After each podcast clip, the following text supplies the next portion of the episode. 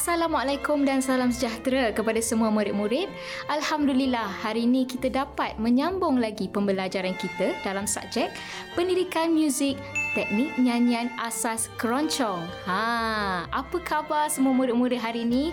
Saya doakan agar kita semua beroleh nikmat kesihatan dan dilimpahi rahmat Allah Subhanahu Wa Taala sentiasa. Baik, pada hari ini, murid-murid akan bersama saya, Cikgu Jamilah, dalam topik yang sangat menarik untuk dikongsikan. Ha, topik ni memang jarang-jarang untuk dikongsikan kerana topik ini adalah topik nyanyian asas muzik tradisional. Secara khususnya adalah teknik asas nyanyian keroncong.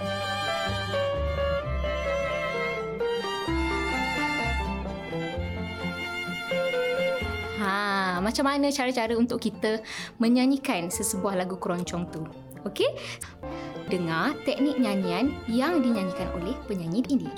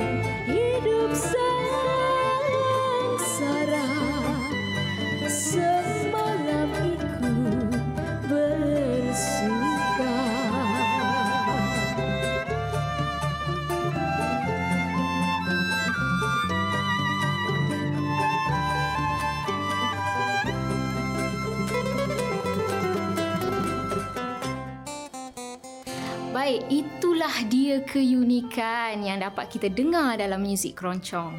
Selain daripada bunyinya yang sangat unik, teknik nyanyiannya juga turut menarik minat pendengar untuk mengetahui cara-cara yang khusus untuk menyanyikan lagu-lagu keroncong dengan baik. Ianya semestinya berbeza daripada lagu-lagu lain. Itulah dia keistimewaan lagu-lagu keroncong.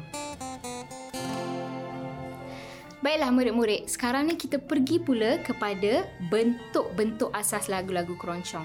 Jadi lagu-lagu keroncong ni mempunyai bentuknya tersendiri kerana uh, setiap penyanyi perlu mengetahui bentuk-bentuk supaya kita uh, mengetahui uh, secara mendalam setiap perbezaan jenis-jenis lagu keroncong. Jadi uh, yang pertama sekali, jenis-jenis lagu yang pertama adalah keroncong asli. Jadi kalau kita lihat dari segi um, tanda masanya, seperti biasa kita gunakan empat-empat. Okey dan strukturnya adalah ABC jadi maksudnya strukturnya bermula dengan uh, intro verse-nya. Okey kita beri contoh lagu Keroncong Morisco. Uh, jikalau Tuhan mendengarkan ini itu adalah verse-nya. Jadi itu adalah struktur A. Dan B pula kita pergi kepada chorus-nya uh, sebelum B kita akan ada ad-lib kita oleh penyanyi. Ah, memetik gitar. Itu adalah B. Okey, setelah setelah habis struktur B, kita pergi ke pula uh, kepada C. Okey, C ni uh, melodinya lebih kurang kepada A. Cuma uh, di akhir um, dua rangkap akhir itu sedikit berbeza. Ah, keroncong Morisco aku dendangkan. Aduh sayang. Da da da da da da. Menjadilah tenang. Itu adalah C. Ha, itulah dia uh, struktur lagu keroncong asli. Okey dan juga kita pula kena tahu uh, sebelum memulakan lagu keroncong asli ni akan ada vospel di depan iaitu solo biola ke ataupun flute. Okey sebelum kita memulakan nyanyian. Baiklah, untuk uh, jenis yang seterusnya adalah langgam. Langgam juga menggunakan tanda masa 4-4 tetapi sedikit berbeza dengan keroncong asli kerana strukturnya adalah A-A-B-A. Jadi ada verse, dua verse, chorus dan kembali kepada verse. Selalunya ada yang uh, menukarkan lagu pop kepada keroncong. Jadi kita panggil uh, lagu-lagu tersebut langgam uh, kita boleh beri contoh lagu Jangan Ditanya. Jangan ditanya ke mana aku pergi. Itu verse-nya. Dan ulang lagi A, bentuk yang sama. Kemudian B, kita pergi ke chorus. Pandai di kau mempermainkan lidah. Itu chorusnya dan kembali semula kepada A. Diharapkan uh, semua murid masih lagi uh, mengikuti saya. Baik, seterusnya adalah uh, jenis lagu Stambul. Ini adalah uh, agak susah sedikit berbanding dengan jenis lagu yang seperti tadi saya terangkan. Tetapi tanda masanya masih lagi sama, empat-empat.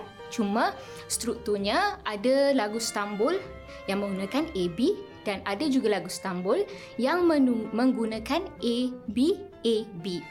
Okey, sebagai contoh, saya boleh beri uh, contoh lagu Stambul Baju Biru. Tatkala kita di sana baru berjumpa yang pertama-tama. A. Okey. Dan B. Remuk redam jiwaku melayang di alun. Melodinya berbeza. Jadi itulah kita kelaskan kepada struktur A, B. Dan kita akan ulang balik uh, ke melodi A dan seterusnya B. Kadang-kadang ada guna lirik yang lain, ada juga yang menggunakan lirik yang sama.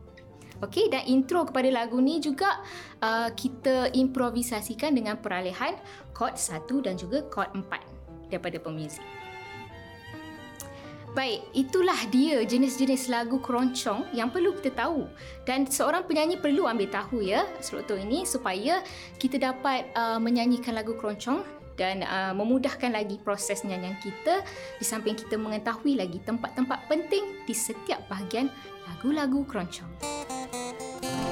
Baiklah murid-murid semua, kita beralih pula kepada subtopik yang seterusnya iaitu demo pemanasan suara. Jadi bersama-sama saya sekarang ni adalah Cik Zaimah yang akan membantu saya melakukan demo pemanasan suara. Zaimah sudah bersedia? Sudah insya-Allah cikgu.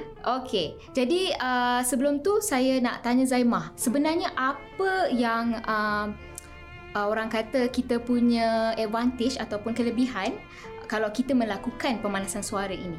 Oh apa yang apa yang telah saya pelajari sebelum mm-hmm. ini uh, pentingnya untuk pemanasan suara ni agar kita boleh uh, orang kata memelihara vocal cord kita mm-hmm. agar tidak rosak mm-hmm. itu satu kedua uh, untuk memberi kita persediaan uh, maksudnya contoh kalau kita menyanyi uh, tidaklah ada berlaku sebarang kecederaan, kecederaan berlaku sewaktu kita uh, menyanyi. Betul sebab kita sebagai penyanyi kita juga seperti atlet. Kita Betul. harus melakukan pemanasan badan tapi untuk penyanyi kita melakukan pemanasan suara.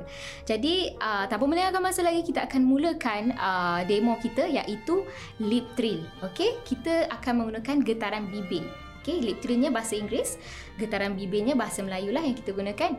Jadi uh, latihan ni sebenarnya untuk menjaga kedudukan suara kita supaya berada di tempat yang betul. Dan selain tu kita juga nak uh, mengawal pernafasan kita ketika menyanyi. Jadi demonya adalah seperti ini ya. Okey. Kepada yang baru bermula, kita akan letak uh, dua jari, okey, di kita punya pipi. Okey. Dan kita akan buat getaran bibir. Okey, cuba ikut selepas saya. Satu, dua, tiga, empat. Okey, kita akan mula uh, dengan C major dahulu dan kita akan uh, pergi lebih tinggi lagi supaya kita dapat uh, melonggarkan lagi kita punya vocal vocal cord. Okey.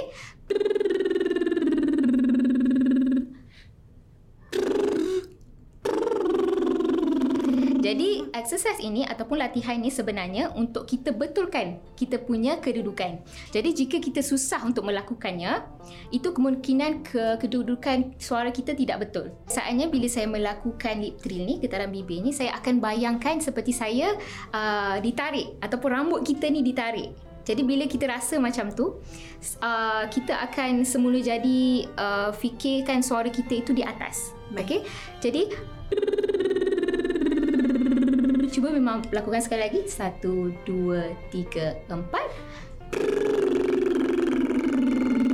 Ya, begitu. Jadi pernafasan juga sangat penting dalam latihan ni kerana jika pernafasan kita tidak betul, uh, ia akan menyukarkan lagi kita untuk uh, meletakkan suara kita di tempat atau kedudukan yang betul. Baik, seterusnya adalah latihan legato staccato. Okey, latihan ni adalah latihan huruf vokal yang menguatkan lagi otot perut kita. Ha, ini dia akan lagi kasih kuat lagi untuk mengawal pernafasan dan menjaga frasa kita. Kerana dalam lagu-lagu keroncong, uh, penjagaan frasa ataupun penjagaan nyanyian dalam satu rangkap atau satu baris itu sangat-sangat penting. Kita tak mahu ada pemotongan kata di dalam nyanyian tu. Okey, jadi kita akan buat mau mau. Boleh kan? Boleh. Okey, cuba selepas cikgu eh, eh selepas keadaan cikgu. Satu, dua, tiga, empat. Ma mau. Berhenti and staccato. Mau. Jadi ini uh, kita gabungkan kedua-dua sekali sebab ada lagu-lagu keroncong yang uh, memerlukan untuk kita menggunakan uh, legato iaitu mencantumkan uh, uh, uh, connectkan dia, mencantumkan uh, perkataan dan juga kita memotongkan perkataan. Okey. Jadi ini semua adalah uh, latihan-latihan yang sangat penting untuk dilakukan sebelum menyanyikan lagu keroncong bukan sahaja lagu keroncong tetapi semua lagu. Ini adalah untuk menjaga kita punya vocal cord. Okey. Cikgu pasti murid-murid semua mesti dah tak sabar sangat untuk menyanyi kan? Jadi, jom kita sambung ke subtopik yang seterusnya. Baiklah murid-murid, kini tiba saat yang dinantikan iaitu pengajaran teknik nyanyian asas keroncong. Ah, kita ada banyak teknik, jadi saya akan uh, mengajar murid-murid semua satu persatu. Yang pertama sekali adalah cengkok. Jadi apa itu cengkok? Cengkok ni sebenarnya adalah segala bentuk nada hiasan yang akan mengembangkan melodi kita. Jadi uh, teknik ini uh, memerlukan banyak pendengaran daripada penyanyi-penyanyi handalan keroncong. Okey, kita boleh lihat daripada penyanyi Waljina, Tuti Trisedia, mungkin kita boleh dengar daripada uh, legenda kita Julie Sudiro. Okey, kerana uh, bagi cikgu proses imitasi ni sebenarnya sangat-sangatlah diperlukan kerana ia adalah untuk mendapatkan cengkok yang betul dan seterusnya uh, bila kita dah dapat cengkok yang betul, kita digalakkan untuk mencipta lenggok atau cengkok kita sendiri berdasarkan asas yang telah kita pelajari. Jadi uh, saya akan tunjukkan bagaimana untuk kita mengaplikasikan cengkok dalam nyanyian. Contohnya dalam uh, lagu yang pernah dicipta oleh Allahyarham Tan Sri Piramli, Alunan Biola. Jadi cengkoknya seperti ini. Sayup terdengar alunan, alunan. Itu adalah cengkok. Okey, cengkok ini kita boleh lihat uh, di tempat-tempat yang sesuai yang uh, kita boleh masukkan kerana tidak semua tempat sesuai dimasukkan. Jadi kita kena banyak mendengar daripada penyanyi-penyanyi handalan keroncong. Baiklah murid-murid, kalau tadi kita dah uh, pergi kepada cengkok, sekarang ni kita akan pergi pula kepada gregel. Apa itu gregel sebenarnya? Gregel ni adalah hiasan not yang bergerak laju dan uh, ia juga membawa maksud vibrato dalam terma muzik. Jadi contoh yang baik yang boleh kita lihat daripada penyanyi-penyanyi tersohor keroncong, kita boleh lihat daripada penyanyi uh, Waljina, Sundari Sokojo dan juga uh, Tuti Trisedia. Kerana penyanyi ini uh, memaparkan lenggok-lenggok yang sangat uh, unik dan uh, orang kata ngandulnya pun sangat uh, dia punya gregelnya pun sangat betul untuk kita aplikasikan dalam teknik nyanyian keroncong kita. Kita boleh lihat uh, daripada lagu Stambu Baju Biru daripada Wajina. Ia bunyi seperti Tatkala kita Ha, dia akan hiaskan lagu tu daripada kita nyanyi Tatkala kita Okey, daripada kita menyanyi statik, ia uh, ia mungkin akan kedengaran kaku. Jadi kita tak nak nyanyian kita terlalu kaku. Kita akan masukkan uh, gregel ni di, di dalam nyanyian kita dan berbunyi tatkala kita. Jadi apabila kita masukkan, ia akan uh, menunjukkan keunikan nyanyian kita dengan teknik-teknik asas keroncong yang betul. Baiklah, Seterusnya, kita akan pergi pula kepada teknik yang seterusnya iaitu ngandul. Ha, ngandul ini berbeza sedikit daripada tadi, keroncong, uh, cengkok dan gregel. Okey, ngandul ini adalah uh, satu teknik yang uh, kita apa membuatkan nyanyian kita tu tidak tepat uh, hitungan rentaknya. Jadi, jika kita menyanyi uh, orang kata seperti robot, jadi kita susah untuk mendalami lagi nyanyian tersebut. Jadi bila kita gunakan teknik ngandul ni iaitu nyanyian offbeat, okey, kita akan lebih menghayati. Okey, so, contohnya uh, lagu alunan biola tadi, sa kalau se- uh, kita nyanyi seperti robot dia akan jadi sayup terdengar alunan biola. Jadi kita tak dapat rasa uh, dia punya apa kecantikan atau uh, keharmonian melodi dalam lagu tu. Jadi kita nyanyi bila kita nyanyi dalam offbeat, sayup terdengar alunan biola. Ha, kita pun tak terlampau uh, cepat atau rush dalam nyanyian. Okey, itu adalah uh, teknik nyanyian yang berbeza daripada nyanyian klasikal barat yang memerlukan penyanyi untuk mengikuti skor tanpa sebarang perubahan. Itulah perbezaan lagu klasikal barat dan juga lagu keroncong. Baik, kalau tadi kita dah uh, pergi kepada ngandul, seterusnya kita akan pergi pula kepada teknik seterusnya iaitu empat di mana maksud lainnya adalah slur Ha, slur ni adalah satu artikulasi yang menyambungkan dua not dengan teknik legato. Legato ni adalah nyanyian yang tidak putus dan bersambung. Nyanyian ni uh, kita perlu nyanyi dengan lembut. Okey, ini adalah untuk memperindahkan lagi melodi serta memaparkan kelainan dalam setiap frasa lagu. Contohnya dalam lagu Keroncong Morisco. Ha, ha, tu boleh kita masukkan di situ. Keroncong Morisco aku dendangkan aduh sayang. Kita sambungkan dia. Kita tak nak dia nyanyi uh, terlampau orang kata tadi robot lah. Ha, itu uh, dia akan datang secara semula jadi bila kita betul-betul menghayati lagu-lagu keroncong. Jadi jika kita semua gabungkan kesemuanya, okey, cengkok, geregel, uh, embat dan ngandul tadi, gabungkan kesemuanya, murid-murid akan dapat dengar uh, semua teknik nyanyian ni yang dinyanyikan oleh penyanyi ini.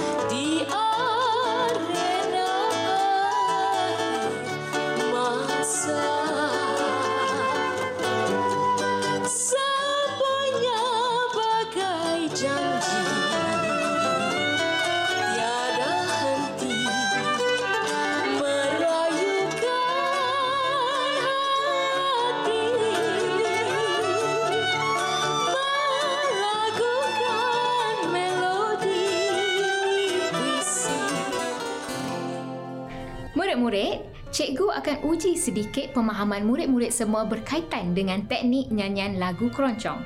Bersama-sama cikgu, di sebelah cikgu adalah Zaimah, seorang pelajar yang akan menjawab uh, semua soalan cikgu dan seterusnya membuktikan kefahamannya dalam pengajaran cikgu yang telah uh, disampaikan sebentar tadi. Baik, Zaimah sudah bersedia? Sudah cikgu? Untuk soalan yang pertama, berbunyi, saya akan menyanyikan satu jenis lagu keroncong. Zaimah dikendaki untuk menyatakan jenis lagu keroncong tersebut. Baik cikgu. Bersedia? Sedia. Baik. Jikalau Tuhan mendengarkan ini, haraplah supaya senang di hati. Ah, memetik gitar sambil menyanyi membikin pendengar gembira di hati. Itulah dia satu jenis lagu keroncong. Baik, sekarang Mima dikendaki untuk menyatakan jenis lagu tersebut. Saya yakin jawapan kepada soalan cikgu adalah keroncong asli. Hmm, jadi mengapa Zaimah menjawab keroncong asli sebagai pilihan? Melalui apa yang Cikgu Jamilah telah terangkan sebentar tadi berkenaan dengan struktur-struktur lagu, saya yakin bahawasanya lagu keroncong yang Cikgu nyanyikan dan sampaikan sebentar tadi mempunyai struktur A, B dan C. Hmm, baik. Itu adalah uh, satu teknik uh, ataupun jenis uh, nyanyian lagu keroncong yang kita panggil keroncong asli. Betul, Jadi Cik. jawapannya betul. Tanya diucapkan kepada Zaimah. Okey. Jadi kita teruskan uh, Baik, Cikgu. kepada soalan yang kedua. Jadi saya akan menyanyikan satu teknik nyanyian. Kalau tadi jenis, ini adalah teknik nyanyian asas keroncong. Zaimah dikendaki untuk menamakan teknik tersebut dengan betul.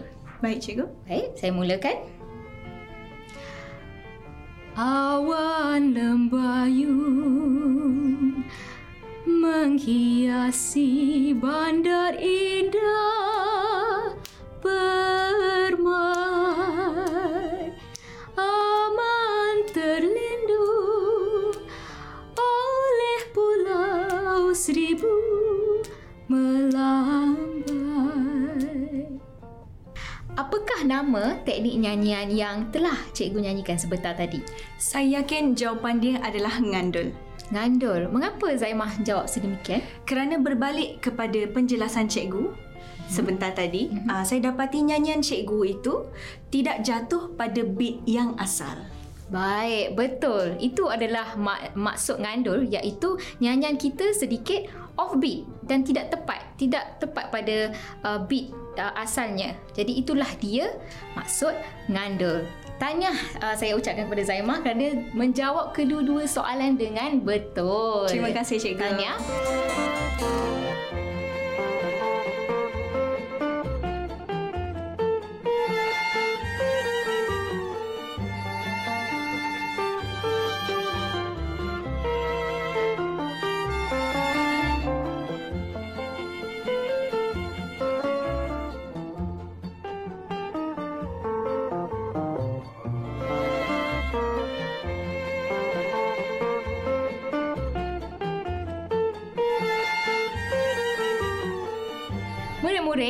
Kelas vokal keroncong kita telah sampai ke penghujungnya. Cikgu harapkan semua murid dapat menguasai topik ini dan seterusnya mengamalkan dalam nyanyian murid-murid.